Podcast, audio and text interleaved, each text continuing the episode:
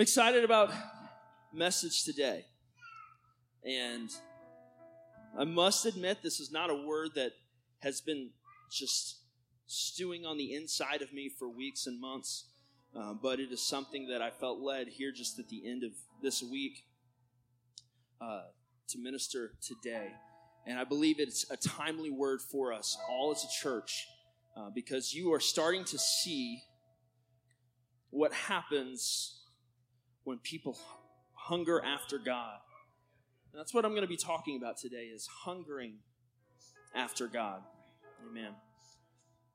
The setting today, you can, uh, we've been standing a long time. You can remain seated.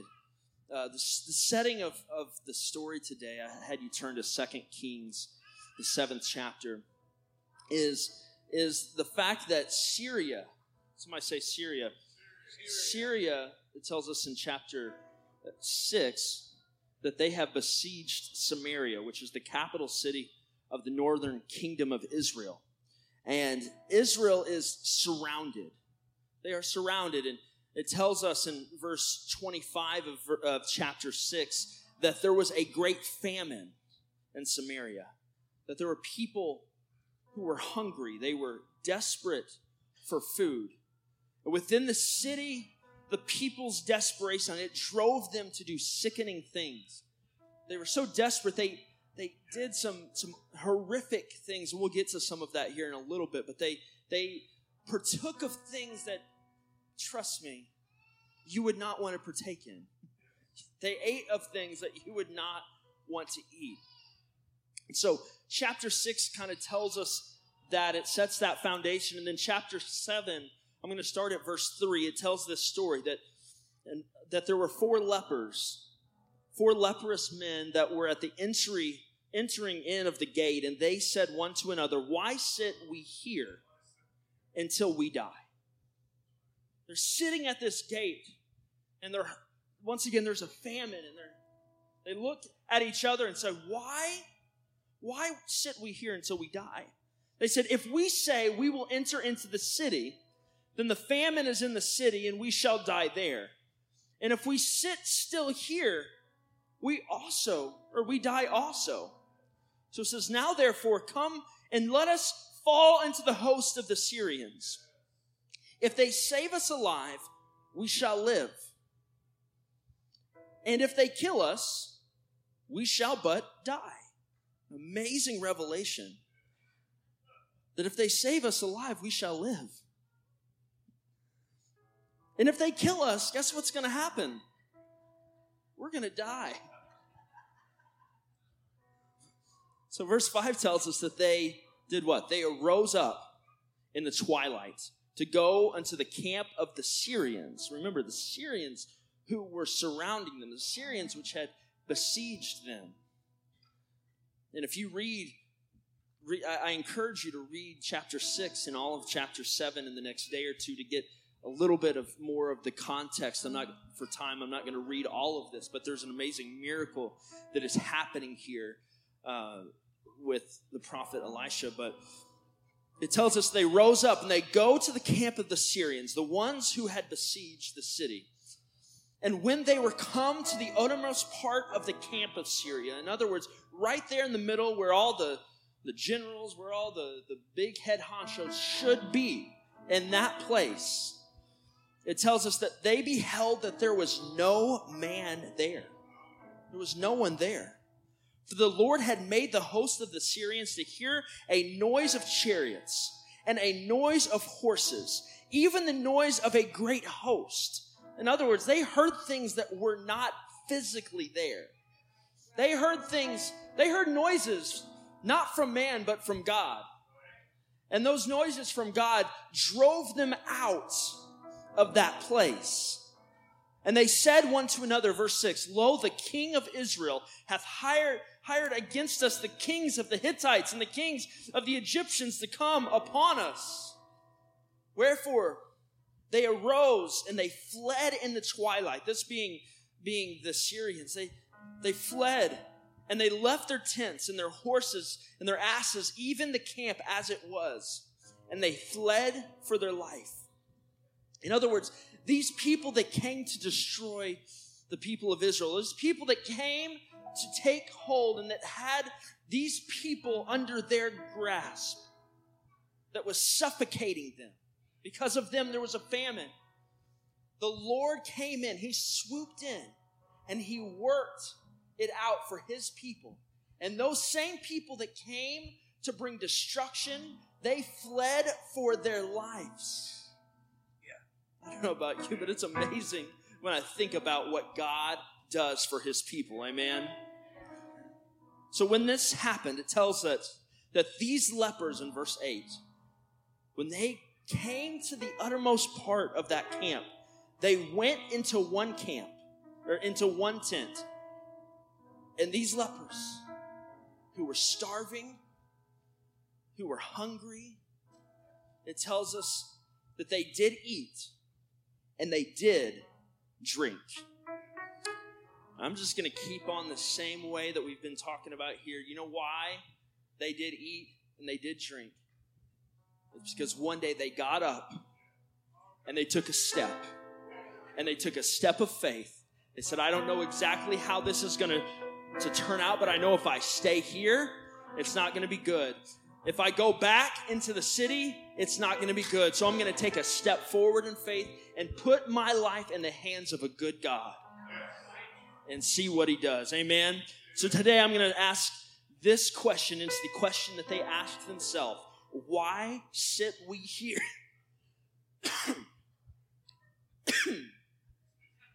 God bless. Why? Sometimes you just want to be, just give a powerful title, and then the Lord, uh, something comes up and destroys the whole thing. That's okay. Because my message today is asking this question why sit we here until we die? Why sit we here? Will you turn to somebody and ask that question today? Why sit we here?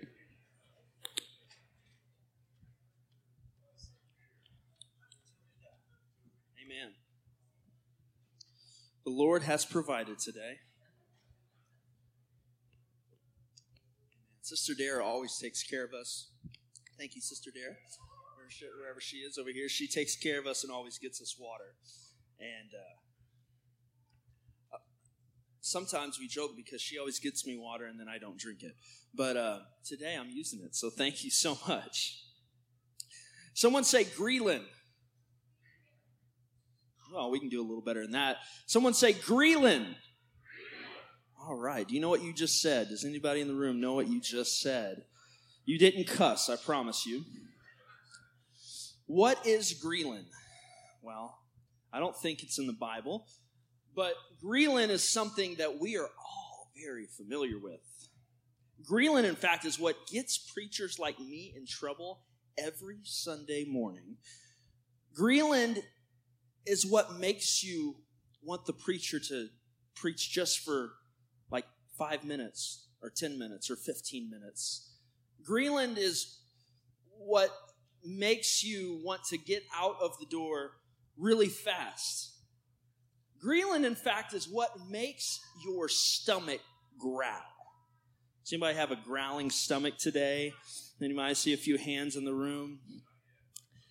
Has anybody ever been in a real quiet situation and all of a sudden you hear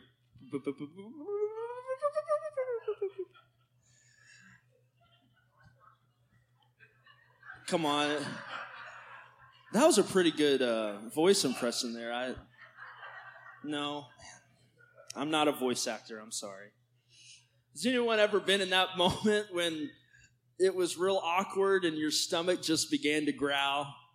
Anybody? Anybody? Am I, am I the only one today? I've got a few hands here today. It feels like that my stomach growls in the most awkward situations, in the most random places. There's nothing like cutting someone's hair, and all of a sudden you hear that sound, and you look around and say, Was that you? Was that you? While knowing that it was you. Um, yeah, that's been me before. ghrelin, it's famously, no, you're going to remember what ghrelin is today. You've learned something today at church. Um, amen. But it's famously known as the hunger hormone. And it's that thing that triggers the feeling of hunger in your body. It lets your body know I'm hungry and I need to eat. I want to eat. Uh, ghrelin is one of those things that people like me that are of larger size have no uh, deficiencies in. Um, I've got plenty of ghrelin, I believe, here today. Um, ghrelin, it lets you know that you need to eat. High levels of that ghrelin, it leads to an increased appetite. It leads to greater food intake.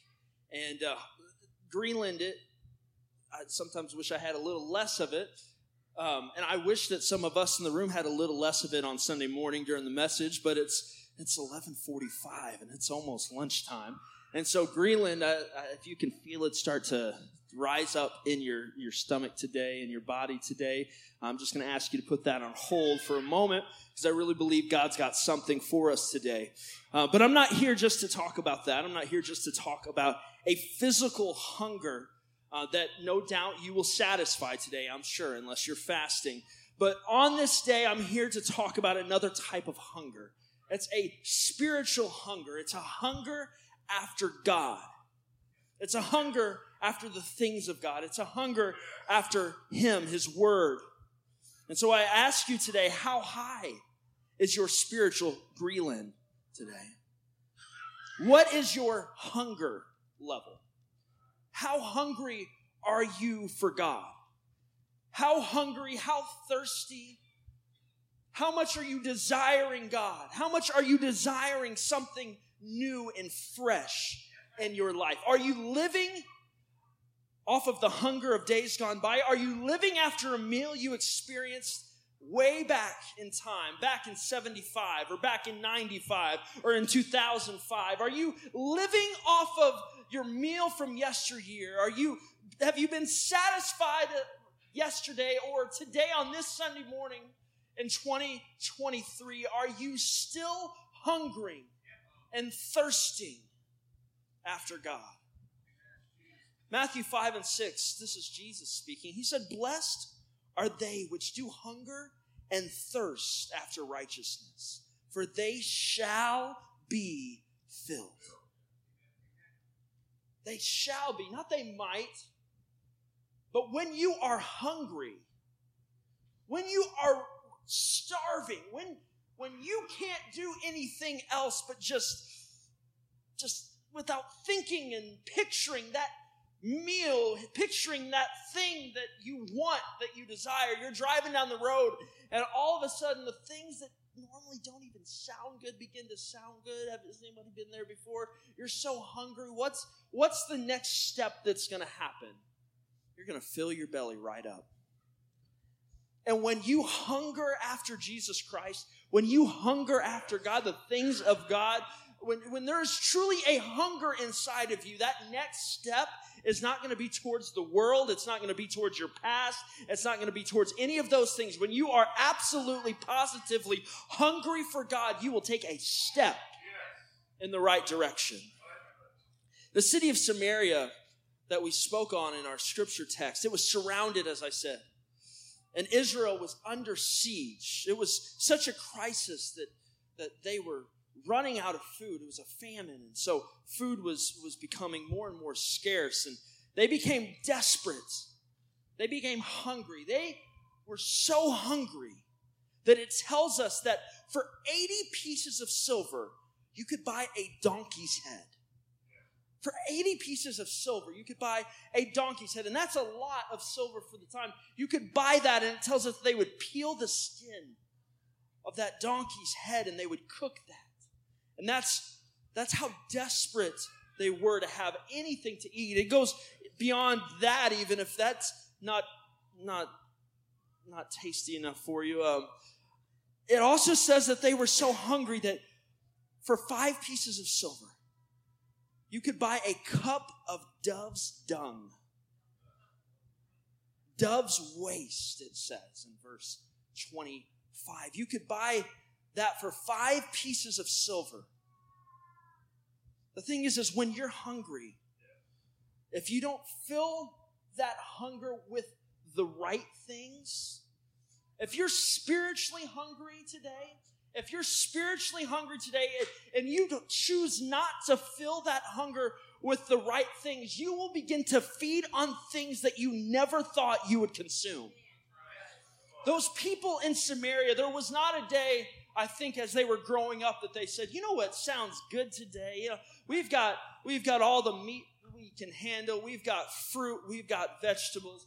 I don't think that when they when they had all the things that they needed, they said, you know what really sounds good today? Let's go out and get that donkey and let's uh let, us get that head and let's just put that on the kitchen table. I don't think they saw a dove flying by and they put out their bowls and said, let me catch what's about to come down. I, I don't think that there was a day when they had all they needed that they desired a donkey's head and a dove's dung for their supper. But there came a day, there came a time when, when they were desperate there came a time where they had the food that they once had at plenty was no longer in the cupboard.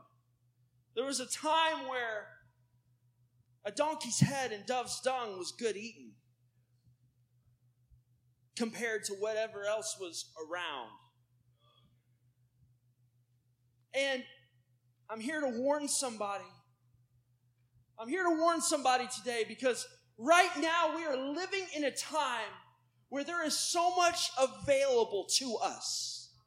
There is so much blessing available to us. There is a God who is available to us. There is more blessing than you could ever hold on to that is available to us. But if we choose not to partake and that which is available now, there is coming a day where you, you'll be satisfied with, with, with a donkey's head and you'll be satisfied with a dove's dung because that's all you can have.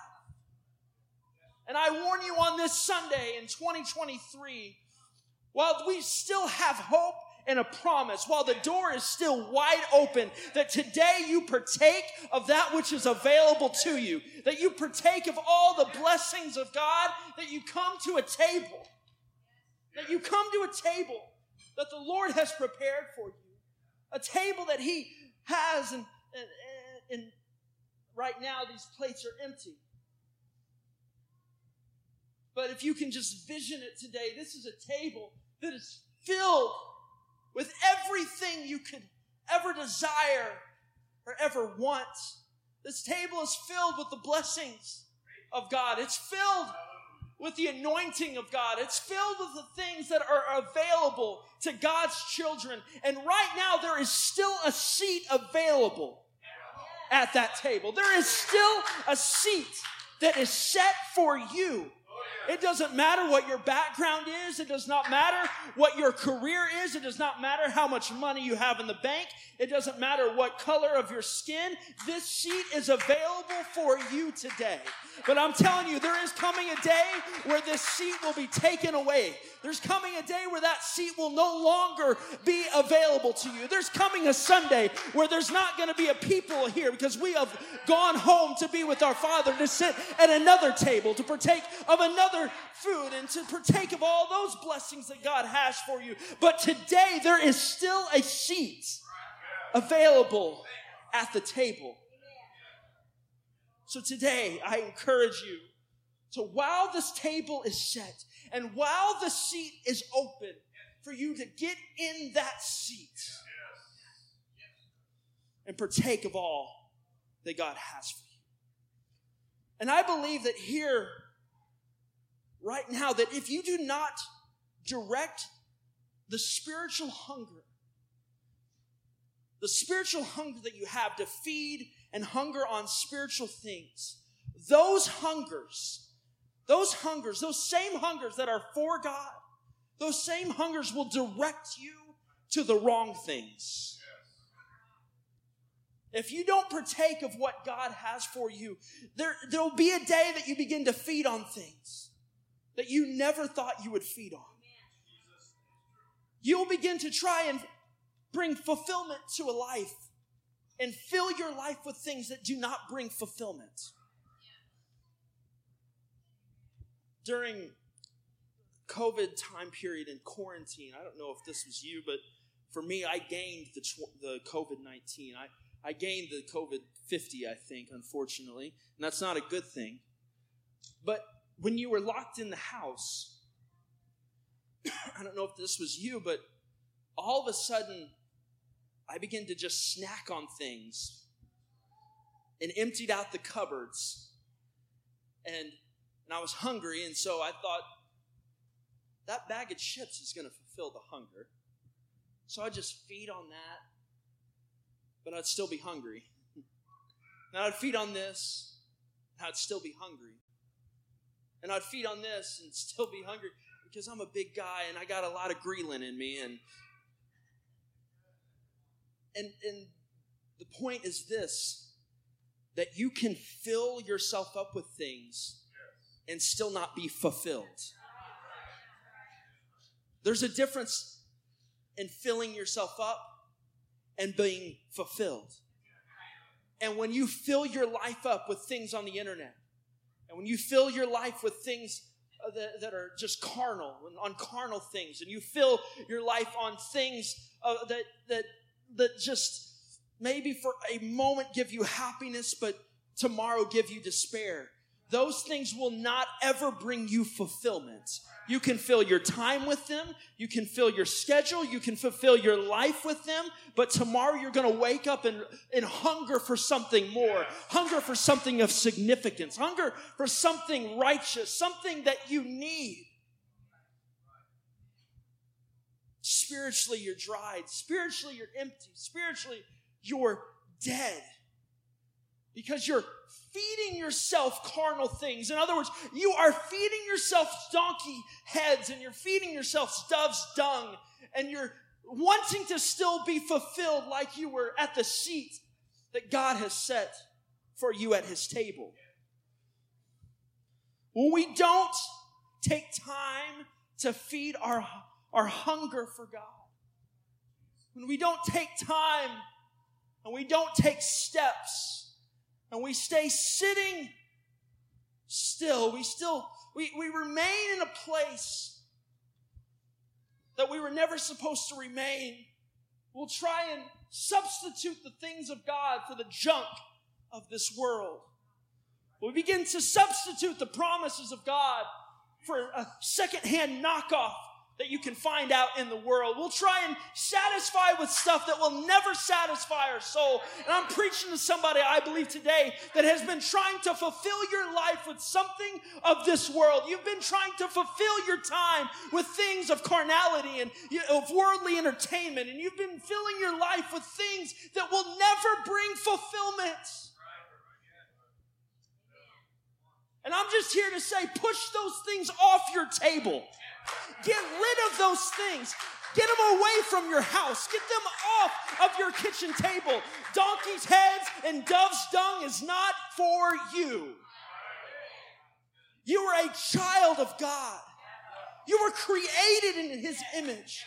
You were formed by the master builder and creator. You are clay in the hands of the greatest craftsman, the greatest potter that could ever be. And he did not create you to fill you with junk. And he does not make junk. Stop putting junk in your life. Stop putting junk in your vessel.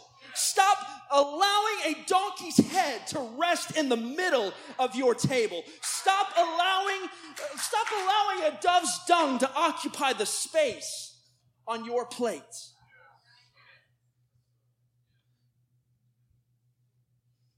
Because God has so much more for you. God has so much more for somebody here today.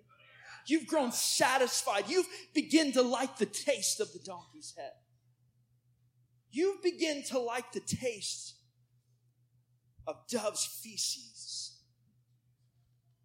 Maybe you've forgotten what it tastes like to partake of the, of the meal of the Lord, of the blessings of God. You've pushed back the plate so much from the things of God. And one day you got just a little bit of taste of a donkey's head. And at first, it was a little tough. but it'll do. Maybe you got a little bit of dove's dung. And you said, well, if I close my eyes, maybe it won't be so bad. If I don't picture what this is, I can stomach it down. And that's how it starts. It starts when you and I begin to be kind of satisfied with things that we never thought we would ever put in our bodies. And at first, we know we're not supposed to be eating a donkey's head. First, we know we're not supposed to be eating dove's dung, but it's on the table.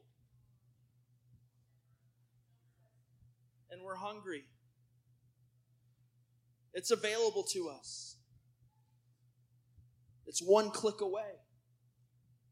It's one bar down the road.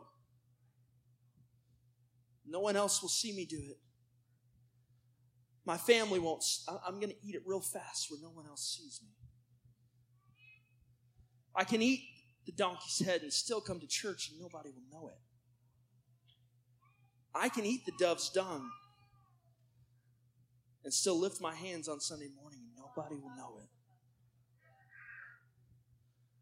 I can I can put the donkey's head in my life at home, but when I step out the door, nobody will know what I just did. And all of a sudden, that thing that you once just barely stomached down, that thing that you once gave just a little, little entrance into your life. You, you open the door just a little bit for the server to come in and put donkey's head on the table. You crack the door just a little bit, but more and more, you're giving more room for your enemy to come with a plate of donkey's head. Every day you're opening the door just a little bit more for the enemy to come in with now just a with a buffet. Donkey's head and dove's dung and nasty things. You you've what once started with just a little taste now has become a buffet. What once began with just stomaching it down now has become a craving. And you've been so convinced now that donkey's head and dove's dung taste good. The enemy has convinced you that if it's available, why not? And you fed so much on donkey's heads and dove's dung that you've forgotten the fruit that was available at the table of the Lord. You've forgotten the sweetness. You've forgotten that fulfillment. You've forgotten that water that quenches a thirst. You've forgotten the meat that is available. You've forgotten the taste. You've forgotten what it was like. You've forgotten. You've forgotten because over and over, day after day, you reached for what had become one day, one day it was, it was, it wasn't familiar, but another day it became very familiar. One day it wasn't comfortable, but another day it became very comfortable. And you became very comfortable with the things of, of our enemy, with the food that he supplies, that you've forgotten what God has for you. You see, we try and normalize the sin in our life. We try and normalize the donkey's head. We try and normalize the dove's dung. I know I'm being, being graphic today, but it's true. We, we like to normalize the things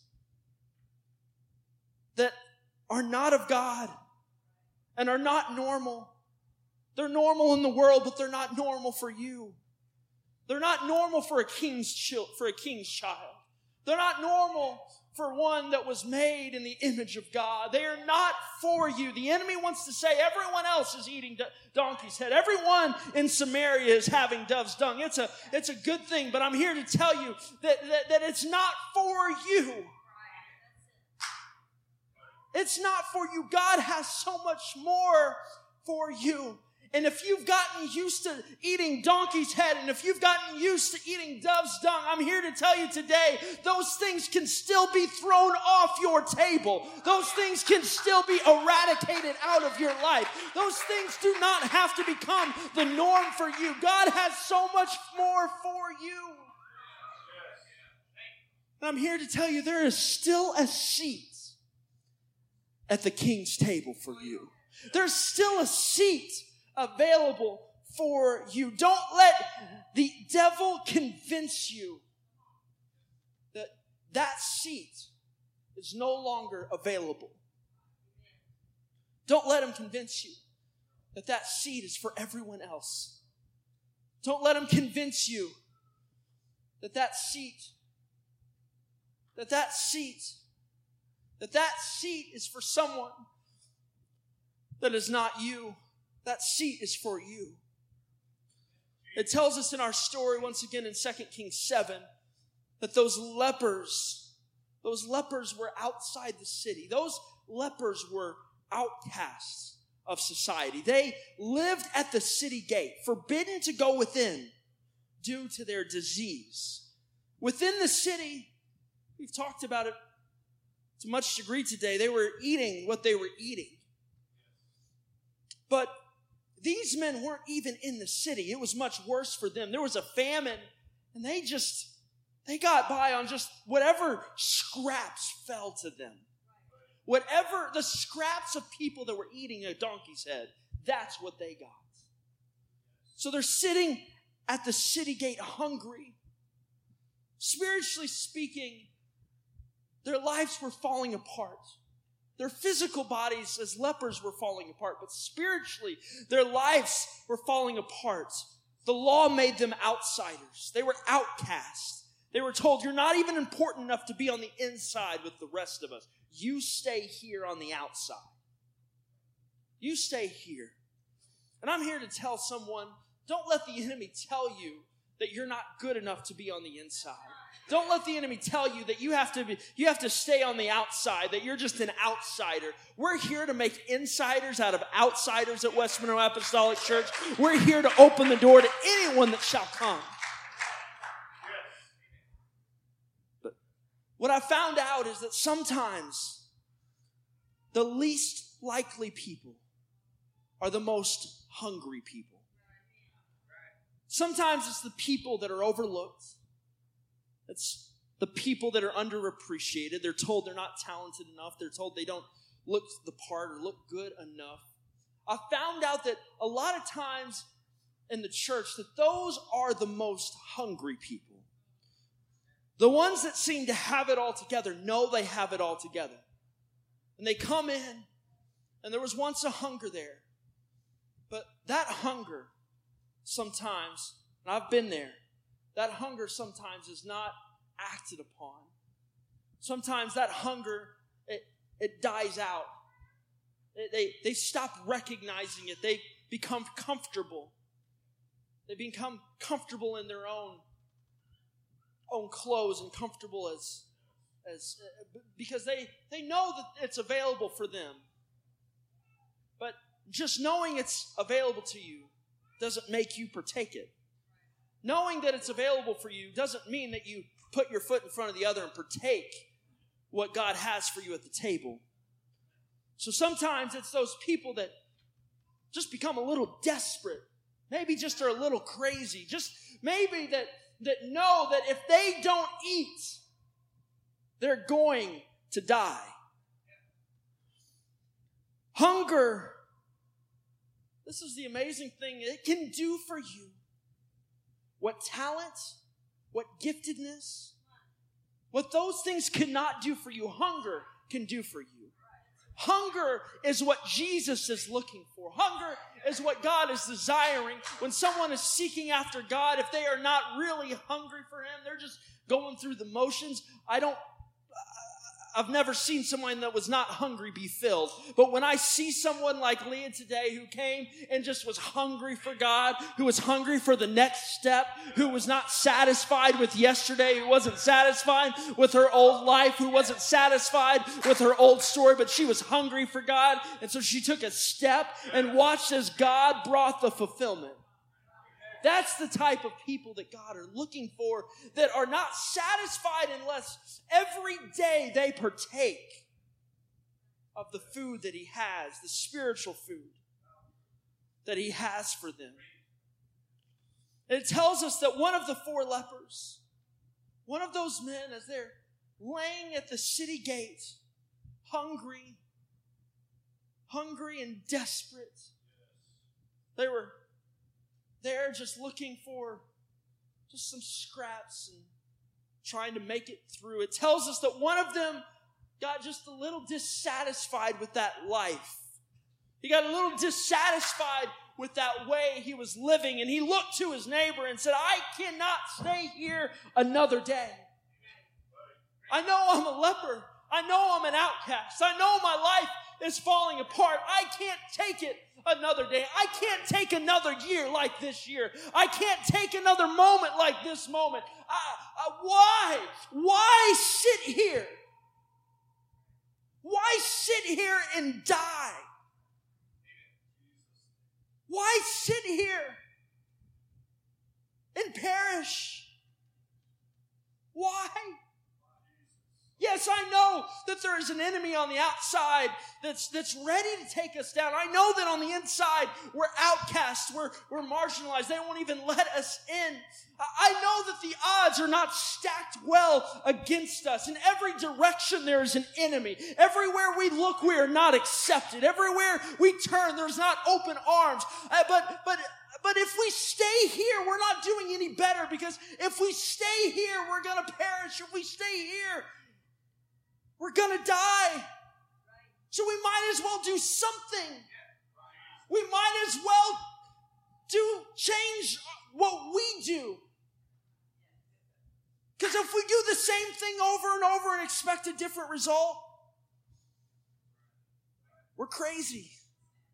We're insane. And so they said, I will arise. I'm not staying here any longer, they said. I'm not sitting at a gate and dying. And I just wish that somebody under the sound of my voice today that has just been in that place and you feel like there is an enemy out there that is trying to, to, to step on your life and trying to destroy you, but, but you don't it's just surrounding you. You've maybe tried to turn and go back into the city. You've tried to go to someone and you've sought after help and, and maybe they, they, they weren't the best help and maybe they were disloyal and maybe they, they made you harden up a little bit and maybe, they, maybe you weren't quite as accepted there. And so you feel like from the inside you're not accepted and from the outside you're not accepted and you feel stuck. I wish if that was you today, that you would just arise in your spirit and say, I, I can't stay in the same place anymore. If I go into the city, maybe, maybe you've never spoken to someone in the church for help, but maybe in your mind you're thinking they're not going to accept me.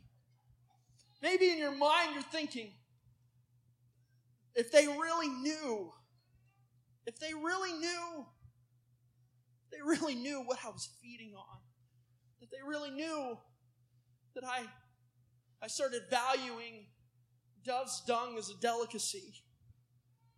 If they really knew that, would they still love me? Would they still accept me? And first of all, I'm just here to tell you, I speak, speak this by faith that across this church there are people that in whatever condition you are in will love you and love you and love you that will put their arms around you that will that will help you in any way i hope that we're a church that, that loves people i hope that we're a church that is about people our mission is to lead people into a saving relationship with jesus christ and that's in whatever condition they're in that doesn't it doesn't matter the clothes that are on their body whether they're in a suit or whether they're just in whatever they could find. It doesn't matter how they look. We're here to help people, aren't we? Uh, can I get a better amen in that? We're here to help people. We're here to encourage people. That hunger, though, it drove them somewhere. In, in their story, they knew they couldn't go back where they once were in days gone by. But they knew they had to do something. So they got up. They said, Why sit here? So they got up and they took a step. They took a step. They took a step into the unknown, like, like Abraham, who, who made a step not even knowing where he was going. He put one foot in front of the other and said, If God, if you're leading me here, I'm going to follow where you're leading me. And these men, they didn't know what was out there, but they, they knew that there was going to be an enemy out there. And I'm here to tell you if you decide to take a step, you do have an enemy that is coming after you. But I'm also here to tell you that greater is He that is in you than He that is in the world. Greater is the God who loves you, who is inside of you, than the enemy that's, that, that is, has got his, his focus on you. It's like Jesus told Peter, He said, the he, devil's he wants to sift you as dirt. He wants to make ground you up like powder. But he said, I have prayed for you, Peter. I have prayed for you that your faith fail not. And that same promise was for every single one of us. That when the enemy comes against you, that your faith fail not. But you just keep on putting one step in front of another. That you're not satisfied with staying still. You're not satisfied with eating donkey's heads. You're not satisfied with eating dove's dung. You're going to put one foot in front of the other. I believe that today, I believe today can be a, a new day for someone.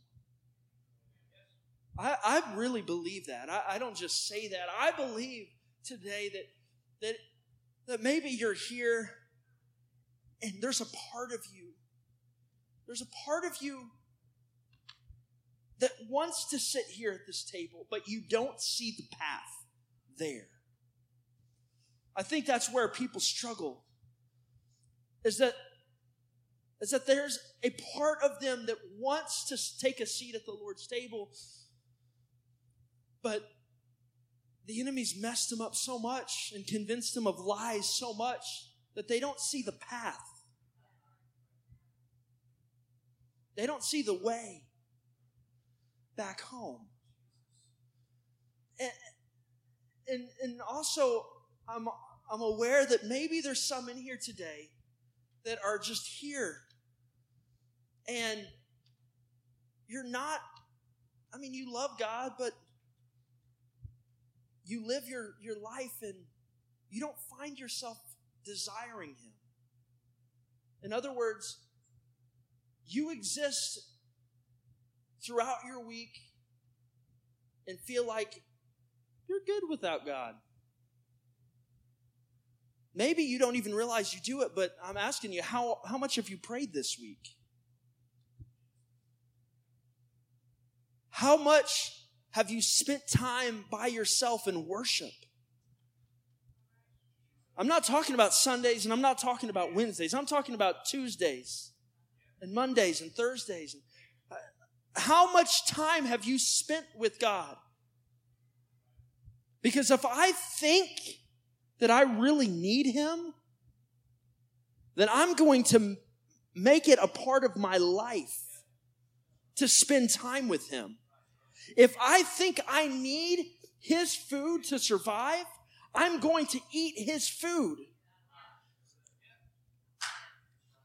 But I think some of I think some of God's people without even realizing it without even realizing it have substituted the things of God for some donkey's heads.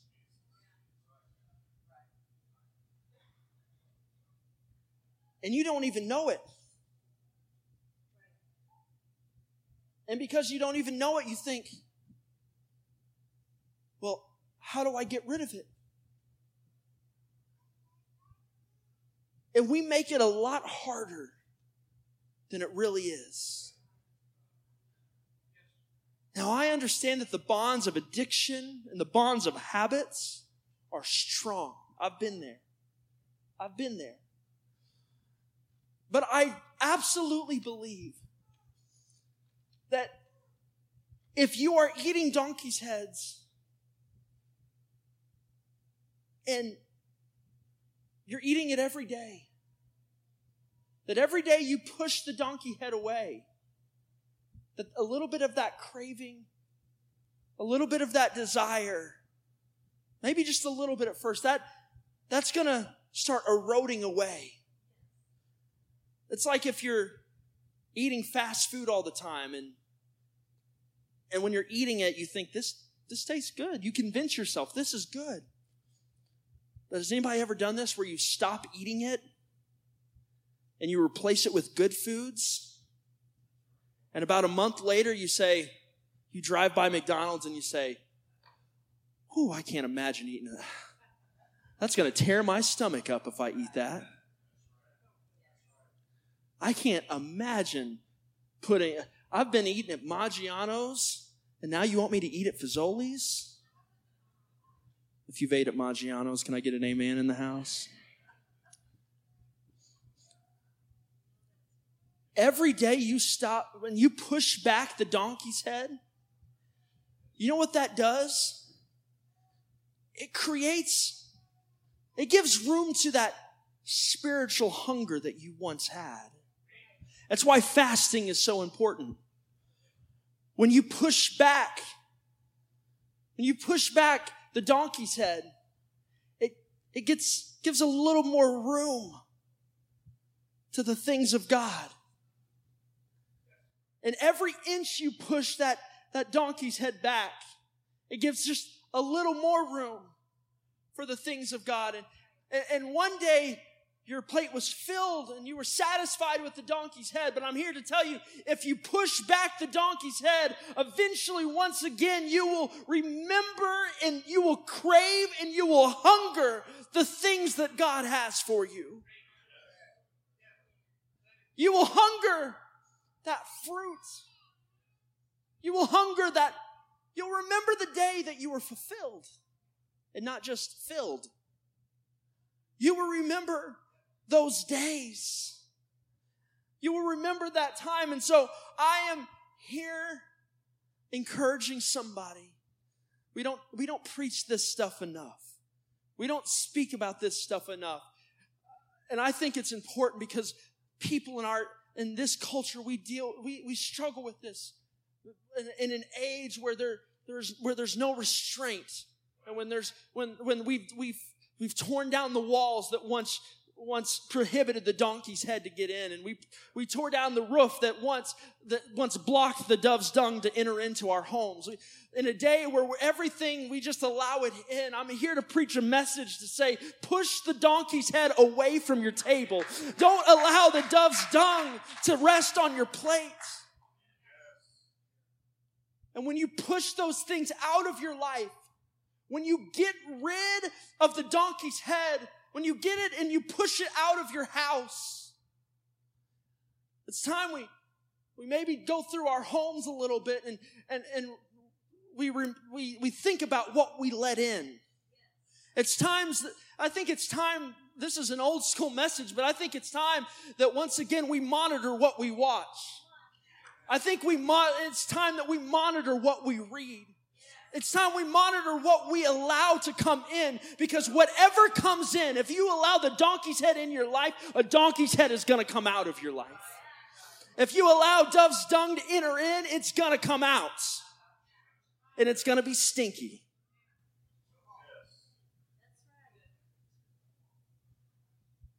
But when you kick the donkey's head out of your house, I believe that there is going to be a hunger that rises in this house. I believe that there's a hunger that will arise in your home. There will be something that arises that says, I, I want to eat at the king's table again. I want to eat of the blessings of God again. Last week in closing, we talked about the prodigal son. And I ask you this question What is it that got him out of the pig pen? Does anyone know? What was it that drove the prodigal son back to his father's house? What was it that made him come home? It wasn't the smell of the stench.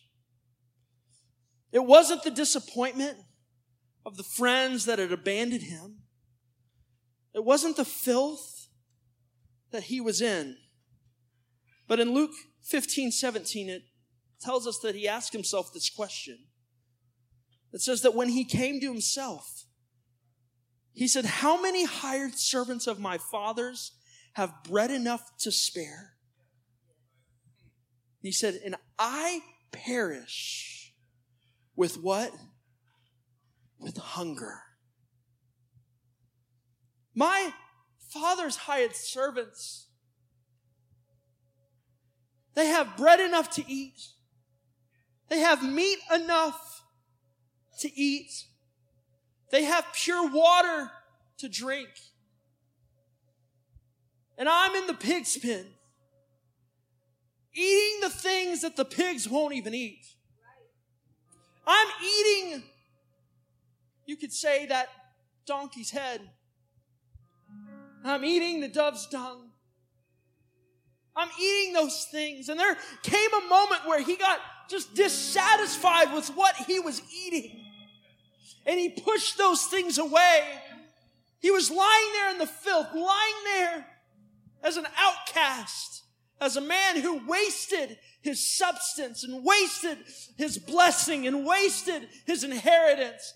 And he was left as a shell of a boy. He was left with a poor reputation, putting in things of his life that one day in his father's house he never thought he would put in his life. He was eating things that he never thought he would eat but he came to himself because he was hungry. Not because he smelled bad. Not because of those things. He came to himself because he was starving. He was hungry. He was desperate.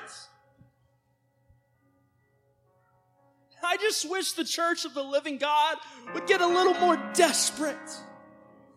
I wish that we would be a people that lived continuously hungry after God that we did not become satisfied from the meal of yesterday.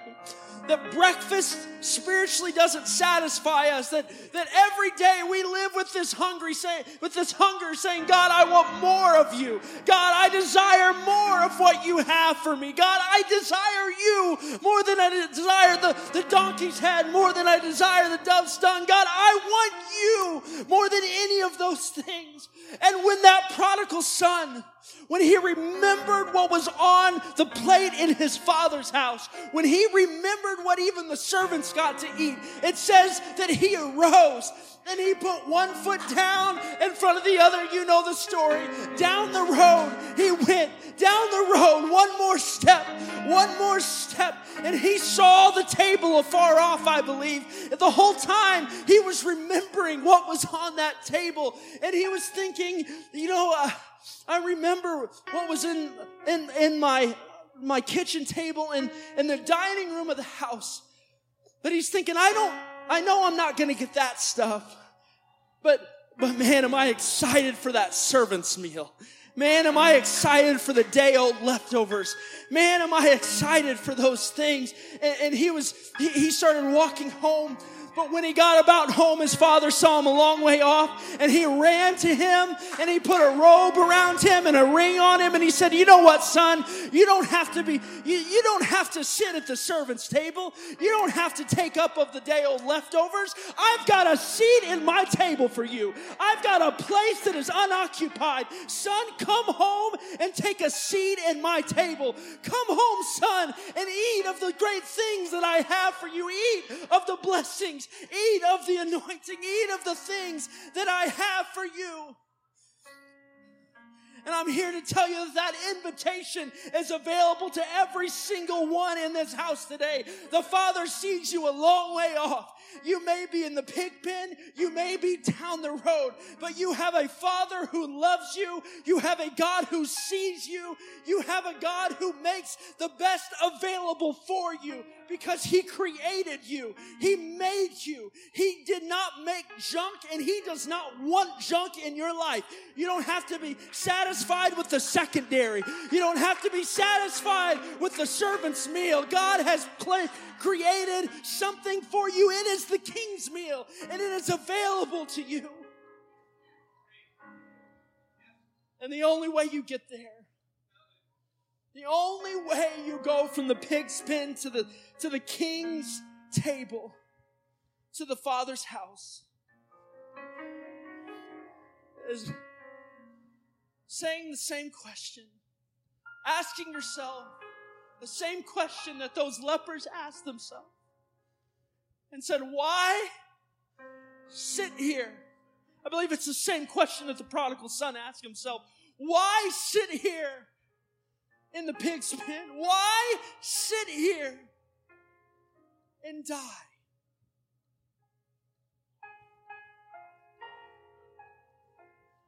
Why sit here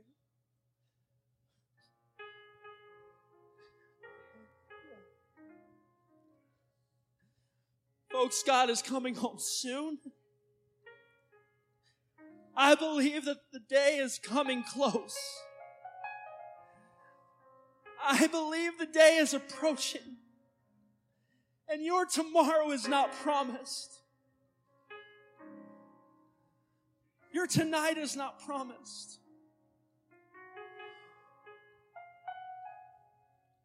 I'm here. I'm here I'm here as a messenger today, imploring you not to sit still and die. Don't be satisfied with the scraps of a donkey's head. Don't be satisfied with the leftovers of dove's dung.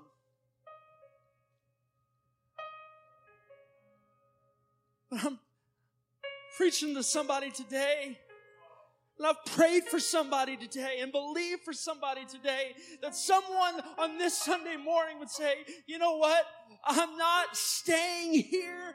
I'm getting up and I'm walking by faith. I'm putting one foot in front of another. I'm stepping into the unknown because I don't know exactly the way home, but I do know that there is uh, food available. Uh, and what you thought the enemy was occupying, what you thought the enemy was, was hoarding over, I'm here to tell you that the Lord has made a way for you. And that table that the that the generals of the, of the Syrians were once occupying, what the generals of the enemy were once occupying, the Lord has drove them out. And there is a buffet line available for you. There is a buffet table for you, but you're not going to get there unless you're hungry.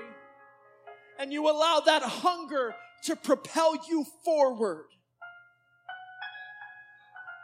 Hunger will propel you forward into your destiny.